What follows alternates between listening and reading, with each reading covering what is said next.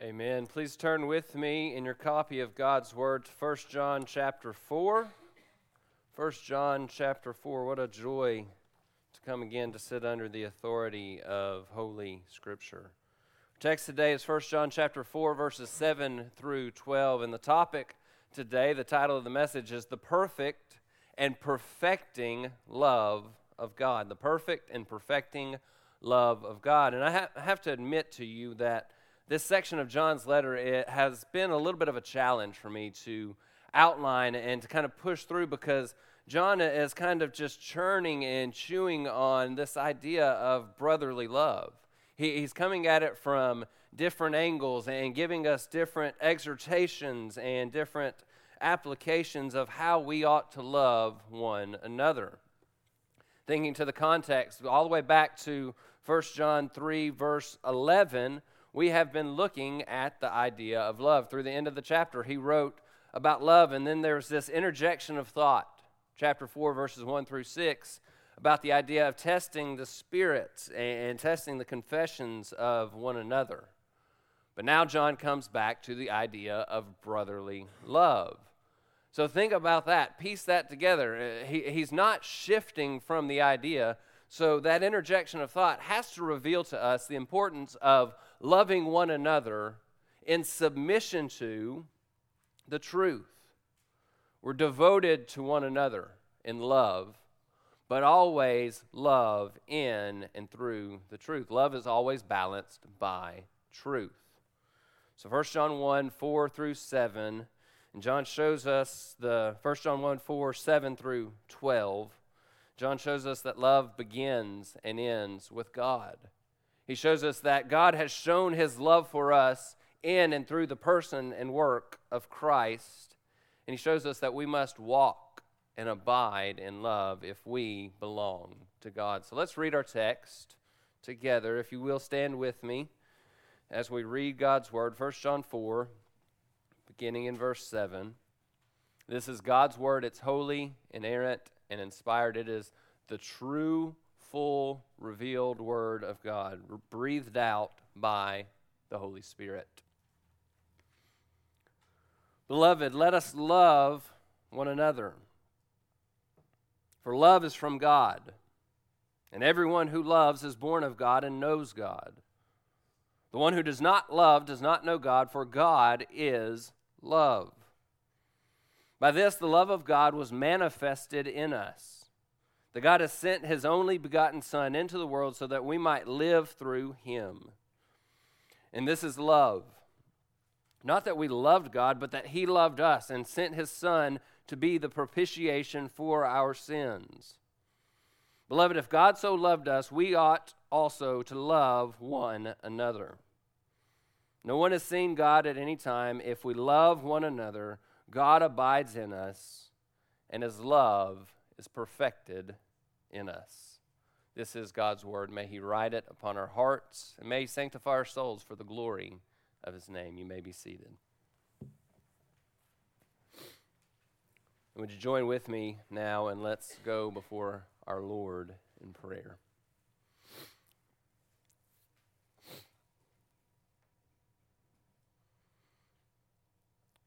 Father, we come to you, and firstly and chiefly, we desire to give you all honor and glory and praise.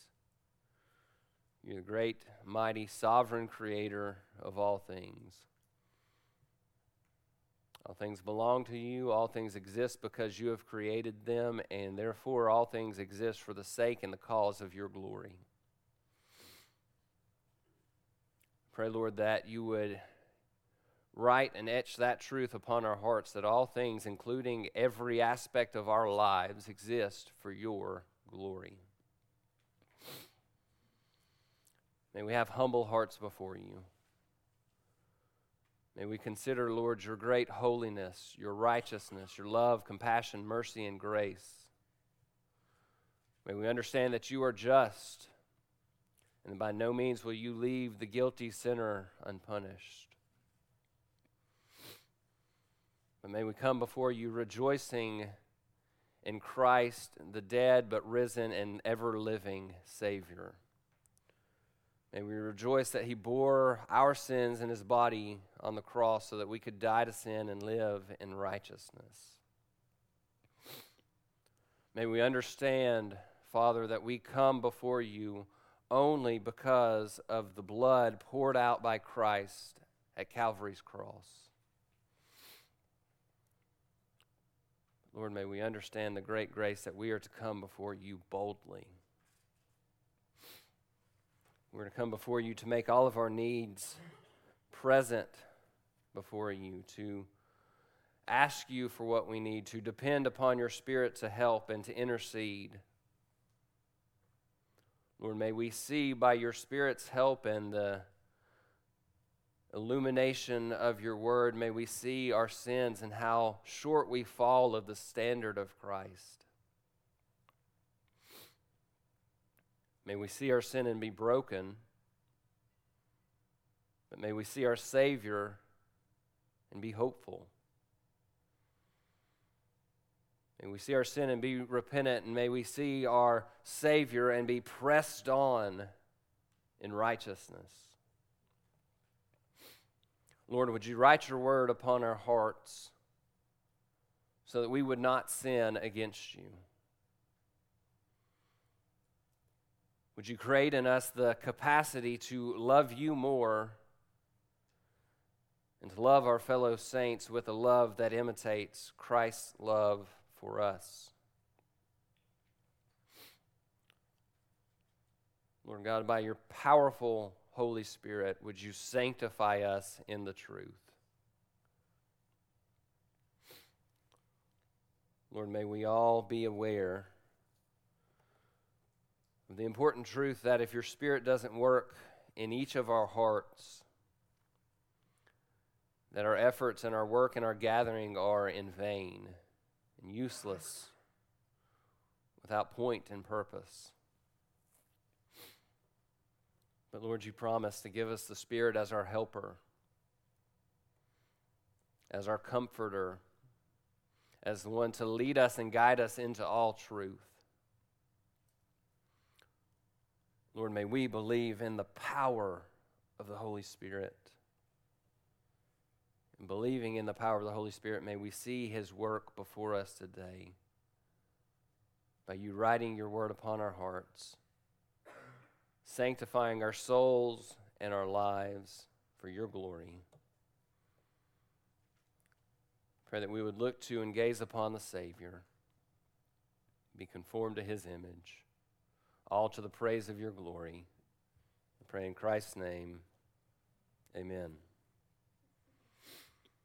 So to break down this passage, really from verse seven all the way to the end of the chapter, we could say that John is exhorting his readers to a brotherly love that imitates God's love for us. It's a brotherly love, a horizontal love that imitates a much greater love, a love that we really aren't capable of completely imitating, but a love that we ought to and must strive after. We are to love one another like God loves us. And we need to hold on to that thought. That thought's going to be important because we're going to talk a lot about how do we love one another. But in doing that, we always have to be reminded of what is the ultimate standard. Because if we think about how we love one another, we are prone and bound to compare ourselves to that which we can really comprehend. But that's not the standard. That's not God's call. God's command is that we imitate his love. We'll see what love is, what it looks like, how it's applied, how we must be filled by the Spirit to walk in this love, and how if we walk in this love, we will have confidence before the judgment seat of Christ. It's a greatly important topic. The Apostle Paul summarized the importance of love. You know First Corinthians thirteen almost probably by heart and memory. He began there in the first three verses, if I speak with the tongues of men and of angels but do not have love, I have become a noisy gong and a clanging cymbal. If I have the gift of prophecy and know all mysteries and all knowledge, and if I have all faith so as to remove mountains but do not have love, I am nothing. He said, if I give all my possessions to feed the poor. And if I surrender my body to be burned but do not have love, it profits me nothing. That's the importance of loving like Christ. Now we understand love is a topic that has been wrongly taught, wrongly understood even within the church. That's not even to mention the world. But even within the church, it's been misapplied and over-applied throughout the years. But it is of utmost importance. And, and, and if you're like me, and I think many of you are in this respect, when you see something like this that has been so abused even by professing believers, sometimes it's easy and it's our natural response just to kind of pull back and say, okay, well, I'm not going to not going to talk about love too much. I don't want to overdo it. I don't want to be characterized with these people who, who don't understand the true nature of biblical love. But friends, we need to fight against that because this is the command of Holy Scripture. God is love, and we are to imitate that love to one another. God's love is displayed for us to imitate in the person and the work of Christ. To speak of love without allowing the whole conversation to hinge upon the work and the person of Christ, without it hinging upon the work of the cross, dear friends, is to miss the point of biblical love. So again, it's like this balance we have to hold because John points us to the cross. He points us to the fact that Jesus died as a propitiation for our sins, but then he tells us how that's applied in our lives. And so we have to hold the cross foremost and in the forefront of our minds, but we need to understand the implications for us in how we live today. If you seek to love others but do not give them Christ, display Christ for them, and call them to Christ, dear friend, you are not loving. You're hating them because the most loving thing any follower of Christ can ever do is to call a sinner, saved or not, to call a sinner to come and see Christ. So if you are not in Christ today, the most loving thing anyone can do for you is to show you Christ and call you to come to him in faith and repentance. If you are in Christ today, dear friend, the most loving thing anyone can do is to show you the Christ of the Bible, to call you to live according to his standard, to press you to continue in the faith, and to exhort you to continue to repent of your sins. We come to a thesis statement, a purpose statement to kind of help bound our minds and our thoughts today. Those who belong to God love one another with and according to the perfect sacrificial love that God displayed through Christ at the cross. Those who belong to God, those of us who are in Christ, we are called to love one another with and according to the perfect and sacrificial love that God displayed through Christ at Calvary's cross. That is our call. It's the highest calling of the Christian life, to love as Christ loved. And that's what we're going to look at today. We're going to see the existence of love, the example of love, and the end of love. Love exists in and through God. Love is exemplified through the love of God in Christ, and we'll even see the Trinitarian nature of God's love and salvation, Father, Spirit, and Son. And we're called to love. The end of love is that we are perfect and complete, that we lack no good thing in our walking with and before the Lord. The existence of love. The existence of love, verses seven and eight. Beloved, let us love one another. For love is from God, and everyone who loves is born of God and knows God. The one who does not love does not know God, for God is love. So we want to see how love is, is bound up. It exists because of and in the Lord. But first, let's begin where John begins with this life-consuming call to love one another. Beloved, let us love one another. Go back to the beginning of this section, First John three, verse eleven. For this is the message that you have heard from the beginning, that you should love one another. You've heard it all the way back, you could say, in the Ten Commandments, but John even goes further than that, and he points it back to the first family, to Cain and Abel. This is the command that we've been giving from the beginning of time. Chapter three, verse ten, by this the children of God and the children of the devil are obvious. Anyone who does not practice righteousness is not of God, nor, John adds, nor the one who does not love his brother. Love makes it obvious who you follow. You love your fellow saints, and it becomes obvious that you are from God. Again, we, we live in a day that trivializes love, even in the general sense, even in the worldly sense. Also, many trivialize this idea of brotherly, Christian, biblical love. It, it's overemphasized. It's given, I hesitate to put it this way, it, it's given too much priority. It, it's as though love is above everything, and we even disregard truth in the name of love. And what, what that does ultimately is trivialize the command. When, when we over-apply a command, it te- tends to cheapen it. If a command is taken out of its context and given too great of an emphasis, ultimately what you do is cut the legs right out from under what the Lord says. When brotherly love becomes the first and the primary mark of a ministry, when it's the greatest goal of a church, the biblical command to love tends to get missed because things get out of balance. And so the church, dear friends, we must not be influenced by the world, because the world wants to, to take what is a clear and, and plainly applicable command and make it some fluffy emotion whereby we don't hold one another accountable, but we love each other so much that you do what you want to do, I'll do what I want to do, and we just all are, are happy and merry. We must guard against what comes from the world in that. And we must walk in the truth-love balance that is clearly shown in Scripture, that we love one another in deed and in truth.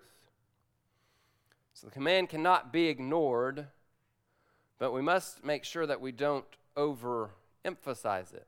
It really can't be overpracticed. If, if we bound ourselves and, and lash ourselves to the Scripture, you really can't overpractice the command to love, because what we'll see is that we could never meet and attain the standard of God's love for us in Christ. We strive and strive and strive, but we'll never get there, so we can't overpractice it. But we can get things out of balance when we don't rightly love one another in deed and in truth. Little children, let us not love with word or with tongue, but in deed and in truth. So let me give you a few cross references just to kind of whet our appetites a little bit and, and to kind of frame what does Scripture say about loving one another? Because we can kind of build and lay a good foundation that will help us as we look at John's commands here. Ephesians five, verse two, the Apostle Paul, he said, and walk in love, just as Christ also loved you and gave himself up for us. Walk in love, just as Christ loved you and gave himself up for us.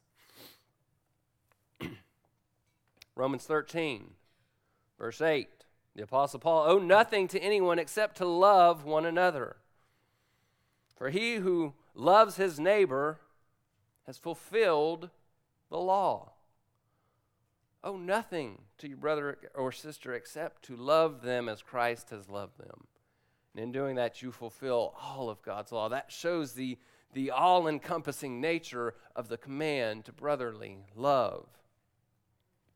First Peter chapter four, verses seven and eight, very quoted verses regarding love, and we're going to give a balance in just a moment to it. But hear what Peter says. Hear what the Holy Spirit says. Hear what God says. First Peter four, verse seven, the end of all things is near. Therefore be of sound judgment and sober spirit for the purpose of prayer. Above all, keep fervent in your love for one another, because love covers a multitude of sins. So be of sound judgment. Be of sober spirit for the purpose of your prayer. The, the end is near. You're going to face suffering and hardship and persecution. Be of sound judgment and sober mind. And above all, keep fervent in your love, because your love for one another covers a multitude of sins. Now there's a balance to that. Peter gives a balance to that so that this is not an unbiblical sin-hiding love, because that's not what the Lord commands. First Peter one, verse twenty-two. Since you have, in obedience to the truth, purified your souls for a sincere love of the brethren, fervently love one another from the heart. Biblical, genuine love is marked by Christ-likeness.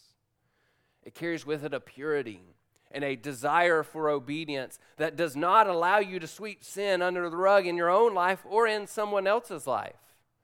Now, when a sinner is repentant, that love does cover a multitude of sins. But our desire is this obedience to the truth and purity of soul. And we walk together with that goal. And then, as we press one another in, in in the following of Christ and in the work of repentance, then we cover the multitude of sins when a sinner turns from their sin. We must love one another as Christ did. The world will know that we belong to Christ by our love for one another. Love does not rejoice in wrongdoing. It rejoices in the truth. Love rejoices in righteousness. Love is so invested in doing spiritual good to one another that there is zero hesitation when it comes to confronting sin. If you've ever had sin confronted in your life, or if you've ever been the one doing the confronting, you know the sense of hesitation that is there on both sides. It's not an easy situation. It's not pleasant. It's not fun. But to biblically, genuinely love, there is zero hesitation, because you love one another in obedience to the truth and you desire to have purified souls. Like there's no hesitation in correcting sin, there's no hesitation in forgiving sin when that brother or sister repents. That's balance. That's biblical balance, that you correct the sin, and then when there's repentance, you forgive it, you cover it, you love, and you move on, and you press forward together. So what's the source of this love? Beloved, let us love one another. John says, for love is from God. Love is from God. Matthew Henry expounds on this. He says that, that God is the fountain, the author, the parent, and the commander of love. It's the sum of his law and his gospel. God is the fountain of love. He is its source. And he proves to be a fountain of love for us, to us, and through us that never runs dry. He is the author of love. He is the one in whom love begins. If there's a book written on how to rightly love one another, it would be penned by God, and there is a book. It's the Holy Scriptures, and it tells us how to love one another. God is the author of love. He is the parent of love. He is our eternal Father. He shows us fatherly love and kindness in that while we were sinners, he adopted us.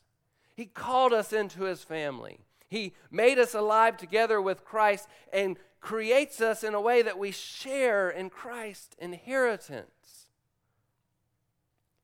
He's the parent of love. He is the commander of love. He commands that you love one another.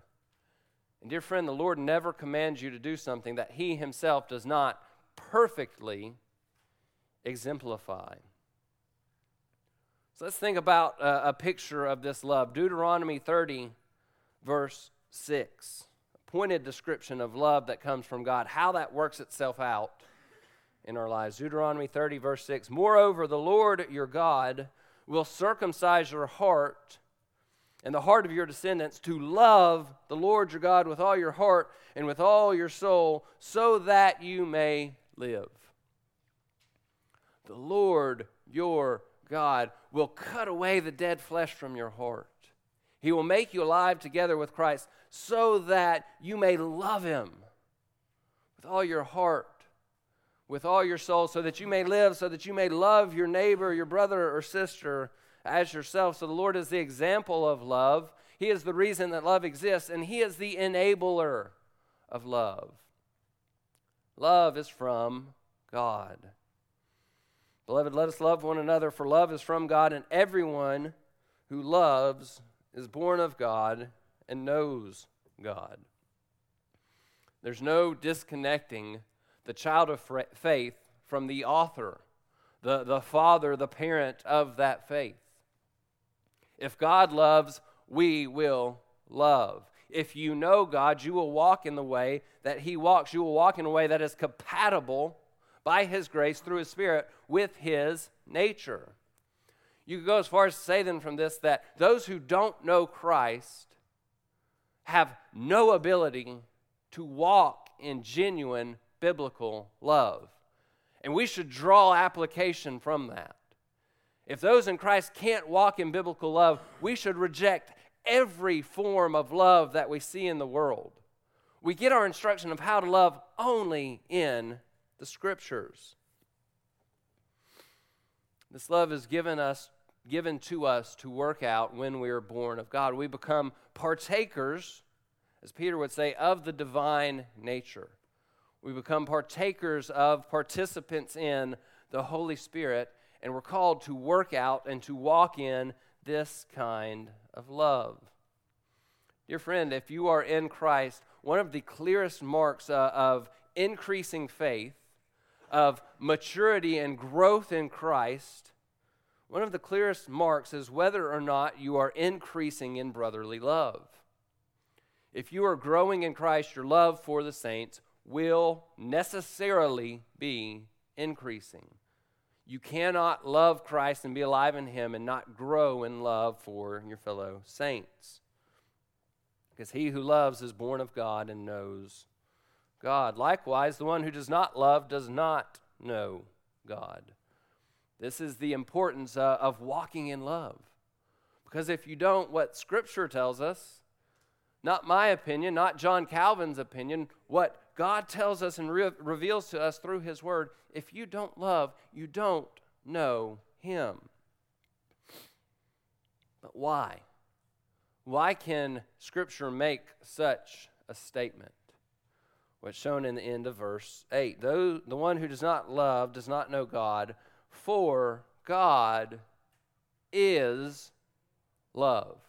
Not God loves, not God is, is marked by love. God is love. Love is the nature, the character, the existence of the Lord. MacArthur says that God defines love. It does not define him. We cannot then define love by any human terms or means.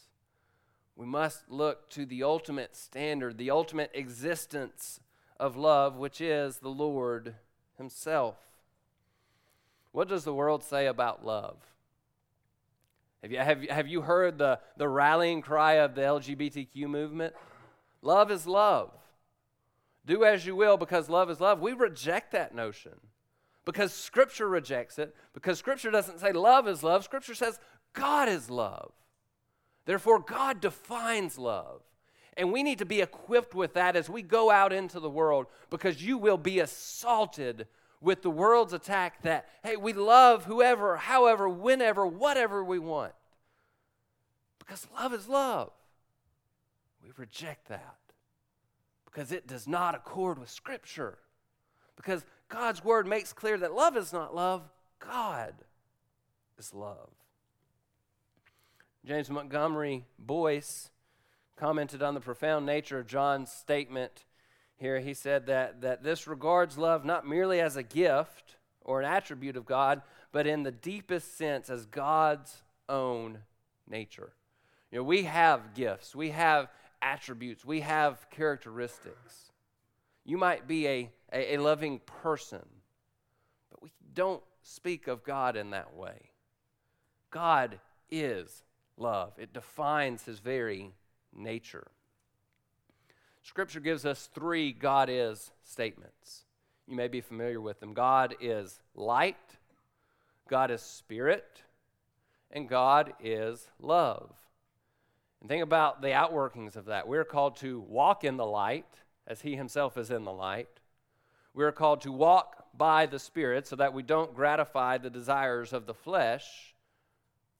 And we're called to walk in love, to display the love that God shows us through Christ.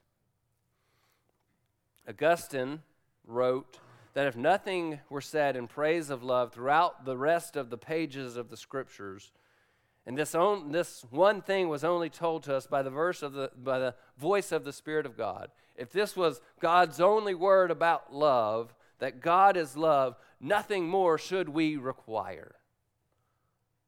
God is love is enough. It's enough for us to understand and submit ourselves to him and to his standard and to his commands as we're called to love one another. We must pursue being known and characterized and defined by brotherly love in the similar way that we see love being from God. So let's press forward then. The existence of love and then the example of love. The example of love in verses nine and ten. By this, the love of God was manifested in us, that God has sent his only begotten Son into the world so that we might live through him. And this is love, not that we love God, but that he loved us and sent his Son to be the propitiation for our sins. So under this heading, I, I'm going to try to, to outline for you a little bit of how we see a Trinitarian nature and example of love here. But before we do that, how does John introduce this example of love? He says, by this, the love of God was manifested in us. It was revealed in our case, would be maybe a more literal translation. By this, by Christ, God's love was made known in us and through us. And in our case, God makes his glorious light of salvation shine in us and through us only by the work and the person of Christ. We must realize then that in the manifestation of God's love, in the visual display of God's love, you and I are passive. We, we do not reveal God's love. He reveals his love in and through us by Christ. You know, you think about the great benefit that we receive in salvation, and as we rejoice in that, we sometimes want to try to make salvation then about us. Because, dear friends, we do rejoice. You know no greater benefit in all of eternity than God's work in salvation. But to make salvation about us could not be further from the truth. God displays the glorious nature of his person. He displays that God is love and reaching down and saving wretched sinners. This display of God's love, yes, we benefit from it, but it's all about God's glory. It's all about revealing his nature to all of the world, so that all of the world might fall down on their faces and cry out, holy is the Lord God Almighty. Jesus, the Lord of all, the name above every name. That is the purpose of God in salvation. We must imitate this divine love. We must love one another as the Lord loves us, unconditionally, and without respect, without reservation to how much someone may or may not deserve that love. because you didn't deserve God's love. I didn't deserve God's love, and yet he loves us unconditionally. He calls us out of sin and makes us his children. That is how we love one another, without regard to how they may return our love. So now the example, the examples of this love, Father, Spirit, and Son. So, so put on a thinking cap a little bit, because we, we need to often stretch our minds a little bit to make sure that we understand and see the, the Trinity at work when we can. It's a, it's a hard doctrine to understand, but it, but I think it is displayed in the exemplary work of God in this love.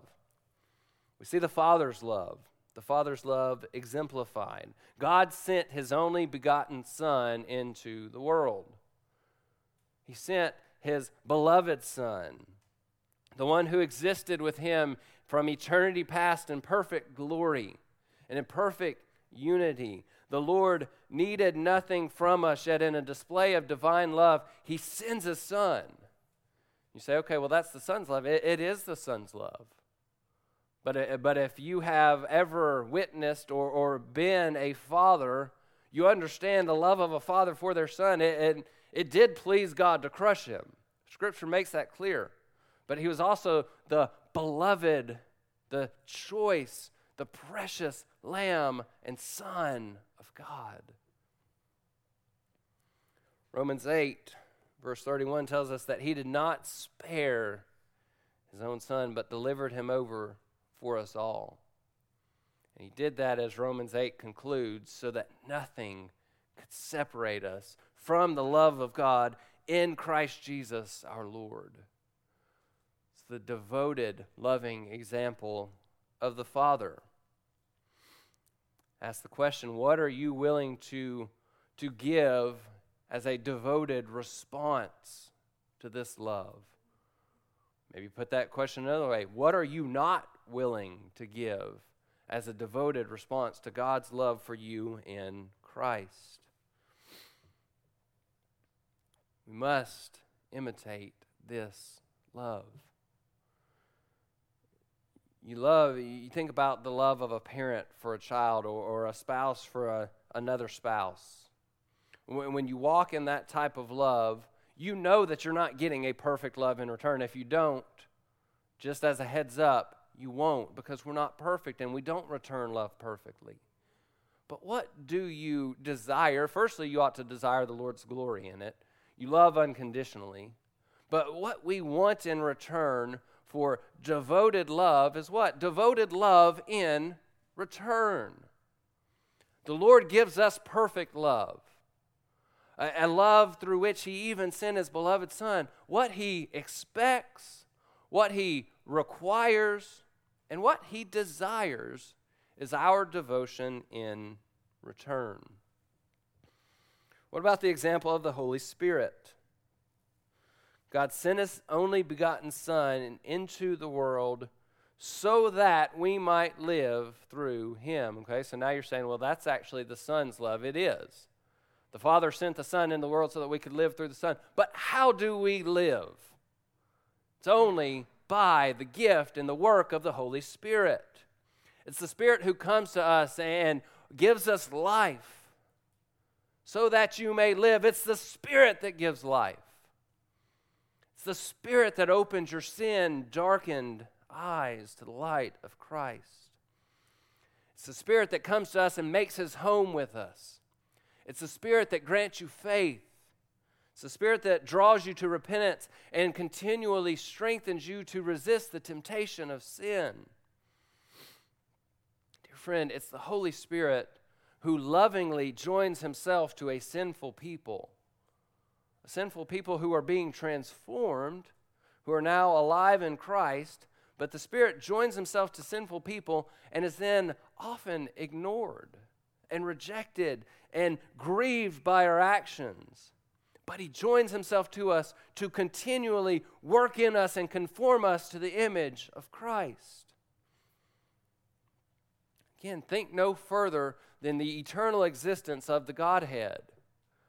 Father, Spirit, and Son eternally existing in perfect union, and yet devise this plan where the Son's going to have to come and die on a cross, and the Spirit then is going to have to come and be joined to sinful people to see and to peer into our hearts and to do the work of transforming us and, and being patient with us and being grieved by our sin, but then lovingly drawing us to repentance and transforming us and conforming us into the image of Christ.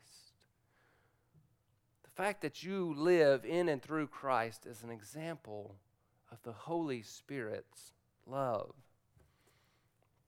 One thing this ought to point us to, one thing this ought to draw us to and draw out of us is the love and the godliness of mature saints joining themselves to younger saints for the sake of discipling them and investing in their lives.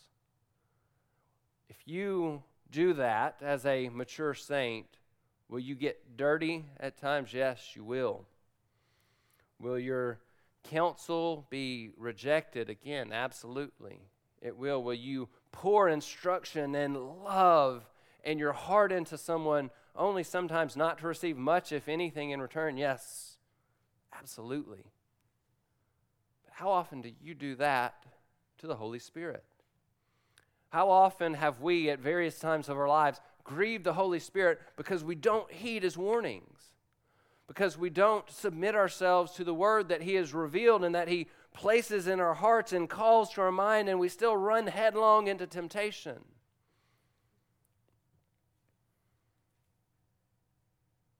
Consider the Spirit's love and imitate His, his, his example by doing the same and exercising a great patience just as He does with you. If you are a more mature saint and you are engaged in one of those types of relationships, let me encourage you to be gracious and to be so patient that that younger saint never feels like a burden, because that's what's going to separate relationships, is if you allow yourself to react or respond in such a way that that younger saint who is struggling and fighting and battling, they feel like a burden to you. Has the Holy Spirit ever made you feel like a burden to Him? He's burdened your heart when you sin, but it's never a burden to Him to draw you continually, continually, continually back to the truth and back to repentance. Thirdly, in these examples, we see the example of the love of the Son. A humbling example it is. And this is love, not that we loved God, verse ten, but that He loved us and sent His Son to be the propitiation for our sin. While we were enemies, while we were at war with Christ, He came to us and He reconciled us to Himself through the blood of His cross. While you clung to your sin and you held it closely and tightly and dearly and even tried to push Christ away with that very sin, He bore the penalty of that sin in His body for you, to save you, to redeem you, to wash you, to make you His pure and spotless bride. While you would choose to do anything but dying to sin and living in righteousness, dying to self and living in righteousness, He lived righteously. He died to Himself, and He took your sin upon Him. It's like two diverging directions. You had no desire for Christ, and yet in His love, and in His love for His Father, and in the eternal agreement of salvation, He comes and He dies as the payment and penalty for your sin. There's no plainer example of selfless love than the work of Christ at the cross. There's no higher calling in the Christian life than to strive after walking in that same love. Scripture talks about loving your enemies and praying for those who persecute you. This is the example. This is not only the example, dear friend, hear this, this is the standard. love of Christ displayed at the cross. You were his enemy, and he didn't hate you. He took your sin upon himself so that you could be made alive and live with him forever and share in his eternal glory. What wondrous, glorious love. This really draws back to Jesus' statement in John fifteen thirteen. Greater love has no one than this, that one laid down his life for his friends. There's no greater love than what Christ displayed, and we are to follow his example, to lay down our lives fully, completely. And what does Hebrews twelve say about how he did it? Joyfully. Despise the shame, but for the joy that was set before him, he endured the agony of the cross. Lay down your life fully, completely, and do it, dear friend, joyfully. So the existence of love, the example of love, and then the end of love, the end result of us loving one another as commanded, eleven and twelve, verses eleven and twelve. Beloved, if God so loved us, we also ought to love one another. No one has seen God at any time. And if we love one another, God abides in us, and his love is perfected in us. Now, this is the, that point where it becomes hard to break apart what John writes here, because in reality, we just need to keep on going, but But we'd be here for a few hours if we wanted to work through all that's in the rest of this chapter, so we have to cut it off somewhere. And here we see the end result of our love. This end result of our love is that we love one another, and God abides in us, and his love is perfected in us. If you love one another, God abides in you, and his love is perfected. It's brought to its completion, to its end point in you.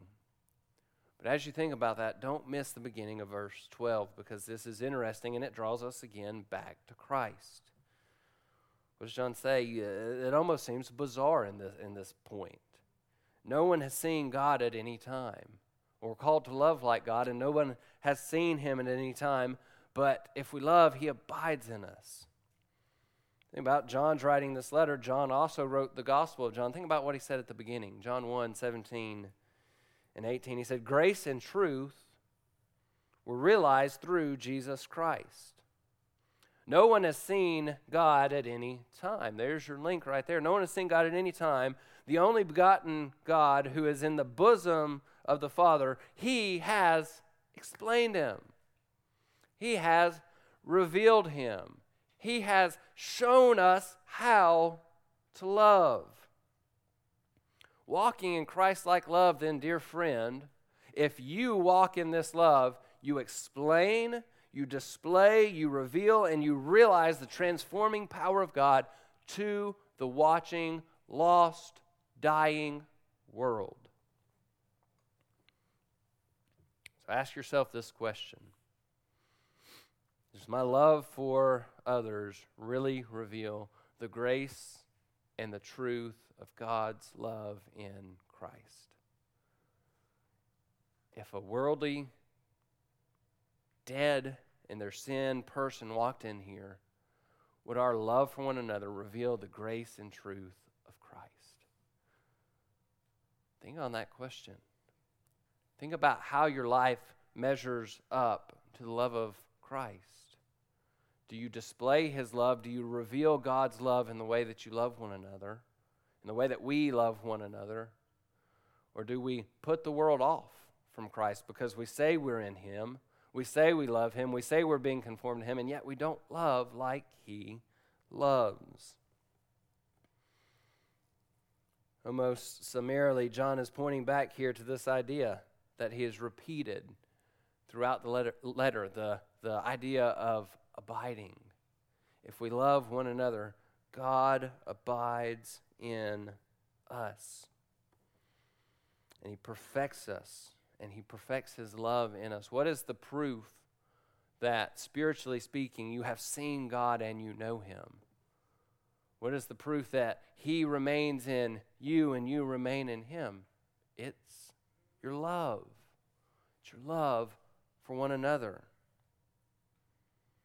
The greatest sign of spiritual maturity and a primary sign of spiritual life at all is love for the Lord and love for His people.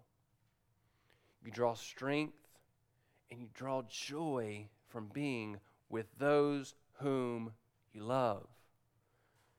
You're strengthened and you rejoice to be with His people. This is the measuring stick. It's not, do I say that I have love, but does my life really show that the love of God exists in my heart? His love is perfected in us. It's completed. It's brought to its perfect end result. It's brought to this ultimate consummation and completion. It's accomplished fully. We must walk in it. We'll conclude by thinking about Paul's words in First Corinthians thirteen. We began at the beginning of the chapter. We'll conclude going to the end of the chapter, verses eleven through thirteen. First Corinthians thirteen, eleven through thirteen. Paul says, when I was a child, I used to speak like a child, think like a child, reason like a child. When I became a man, I did away with childish things. For now we see in a mirror dimly, but then we'll see face to face. Now I know in part, but then I will know fully, just as I have also been fully known. So you have this movement from, I was a child, I thought and act and reason like a child, but now I've become a man and I think and I act and I speak like a man. I've seen in a mirror dimly, but one day I will see fully because I've been fully known. And then what is his great summary? Verse thirteen, First Corinthians thirteen, but now faith, hope, and love abide these three. These three remain, but the greatest of these is love.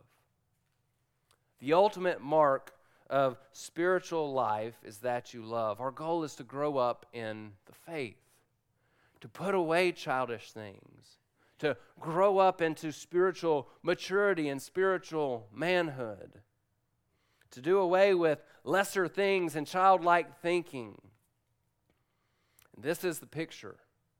We see it dimly, and really, dear friend, it's only dimly seen in us presently, but this is the goal. Faith, hope, and love remain, but the greatest of these is love. As you put on the mature man, your life becomes focused on love. You realize that all of spiritual life, and and hope I made this point plain enough at the beginning that, that you'll stick with me, that we're not trivializing love. We're not speaking of it in the way that even, that a, even some people who claim the faith, but we're speaking about this biblical love. As you put on the mature man, your life becomes focused on love. Every action is measured by, was that done out of love for God and love for others, or was it because I love myself? It's the only two options. In everything you do, in every action, every thought, every word, every deed, did you do it because you loved the Lord with all your heart, soul, mind, and strength, and you loved your neighbor as yourself? Or did you do it only because you loved yourself? We must put away childlike thinking and understand that everything in the Christian life is bounded by and to love. Love for God and love for others. Those who belong to God, as we said at the outset, display a Christ-like love for one another. We imitate the Christ-like love that was displayed at the cross. Sacrificial, it abides, it remains, it's unconditional, and it's selfless. We display Christ's love by working and walking in love for one another. May the Lord, for His glory and by the power of His Spirit, may He perfect His love in us today. Let's pray. Father, we come and we do thank you for your word. I thank you for the truth of your word. I thank you that it instructs us and that it trains us in righteous living. I pray, Lord, that you would write your truth now upon our hearts. Help us, Lord, to honestly assess our lives, to know whether or not we genuinely love one another as we're called to. Lord, I pray that we would display and showcase Christ to the world. Pray that you would build this love up in us, that you be glorified by our lives. I pray, Lord, that you would lead us in the way of repentance, that you would break us over sin and cause us to live lives that bring honor and glory to your name. We pray this in and through Christ for his glory. Amen.